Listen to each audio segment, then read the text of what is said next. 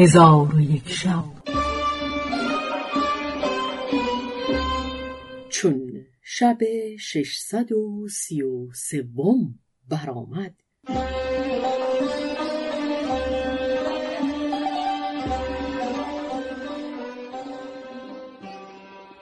گفت ای ملک جوان ملکه گفت اگر فضل الهی و یاری قریب نمی بود مرا می‌خورد.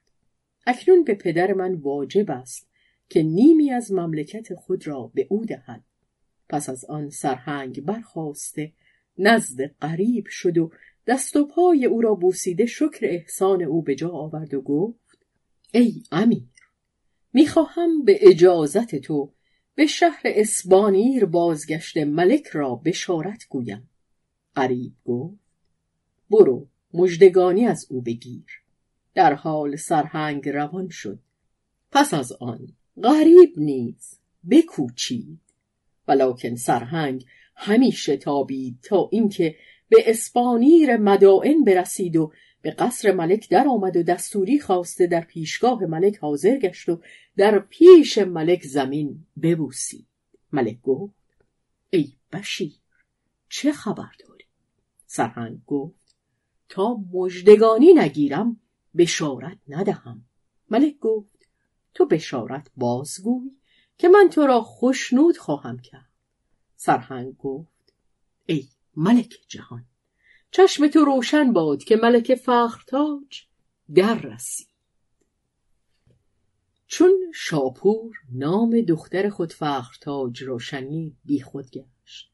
گلابش بفشاندند تا به خود آمد و بانگ به سرهنگ زد و او را نزدیک خود خواند و حدیث باز پرسید. سرهنگ شرح ماجرای ملک فخرتاج را با ملک باز گفت. چون ملک این سخن بشنید دستهای خود بر یکدیگر بسود و به حالت فخرتاج افسوس خورد.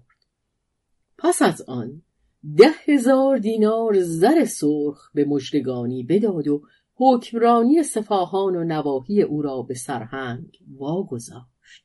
پس از آن امیران و سرهنگان را فرمود که سوار گشته به استقبال ملکه پذیره شوند و خواجه سرایان به نزد مادر ملکه رفتند و او را بشارت گفتند.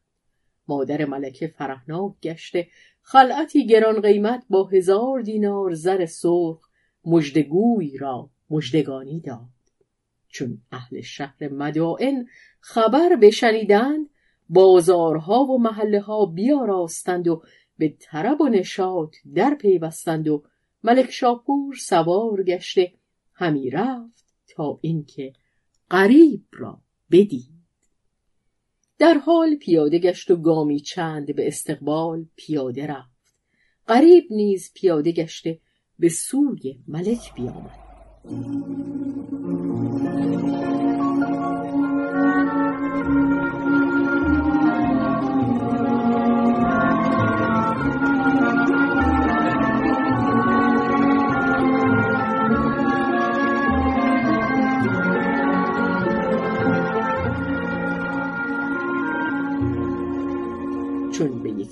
برسیدند هماغوش گشتند و قریب خم گشته.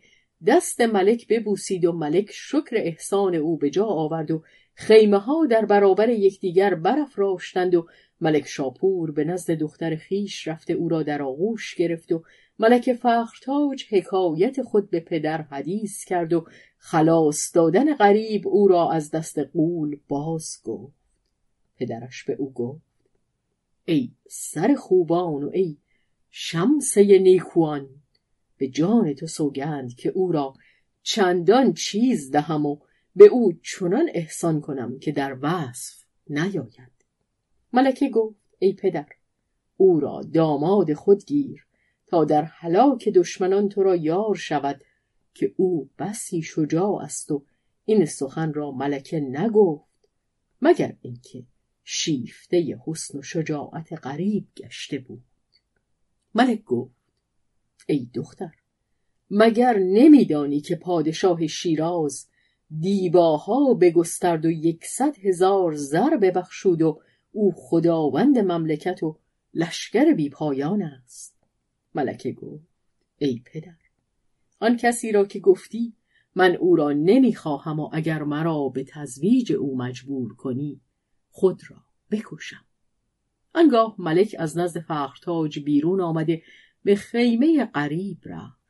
قریب بر پای خواست و ملک بنشست ولی چشم از روی غریب بر نمی داشت و از دیدن او سیر نمی‌شد با خود گفت به خدا سوگند که دختر من در محبت این جوان معذور است. پس از آن تعام حاضر آورده بخوردند و بخفتند.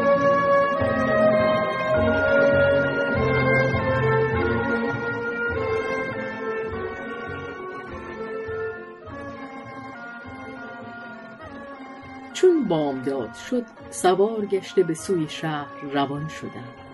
چون به شهر رسیدند ملک شاپور و غریب با هم از دروازه شهر درون شدند و در آن روز شادمانی بزرگ داشتند و فخرتاج و کنیزکان او از لقای او شادمان شدند و نشاط و طرب آغاز کردند. ملک شاپور به تخت سلطنت نشسته غریب را در پهلوی خود بنشاند. وزرا و نواب و حجاب از چپ و راست صفها برکشیدند و ملک را به آمدن ملکه تهنیت گفتند. ملک با بزرگان دولت گفت هر کس مرا دوست می دارد غریب را خلعتی دهد. پس خلعتها به سوی او مانند باران فرو میریخت و تا ده روز بزم زیافت از بحر غریب فرو پس از آن غریب قصد سفر کرد. ملک او را خلعتی بخشوده او را به دین خود سوگند داد که سفر نکند مگر پس از یک ماه. غریب گفت ای ملک من دختری از دختران عرب خواستگاری کرده ام. همی خواهم که به آنجا رفته بزم عروسی فروشینم و آن دختر را بیاورم. ملک گفت نامزد تو بهتر است. یا فخرتاج قریب گفت ای ملک جهان جان پاک کجا و عالم خاک کجا؟ کنیزک را با خاتون چه نسبت است؟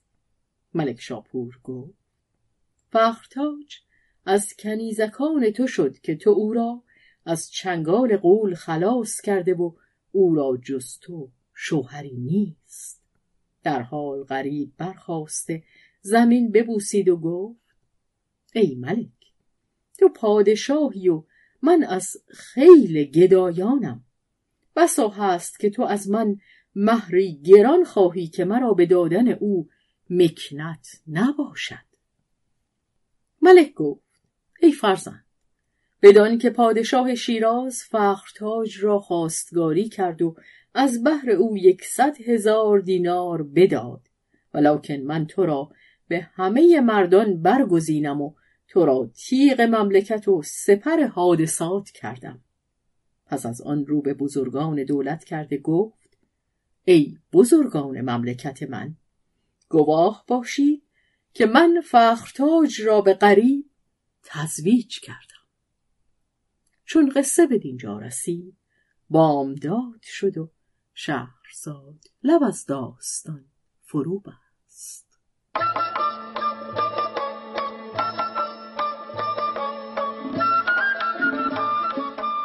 قصه گو شهرزاد فتوهی. تنظیم مجتبا میرسمی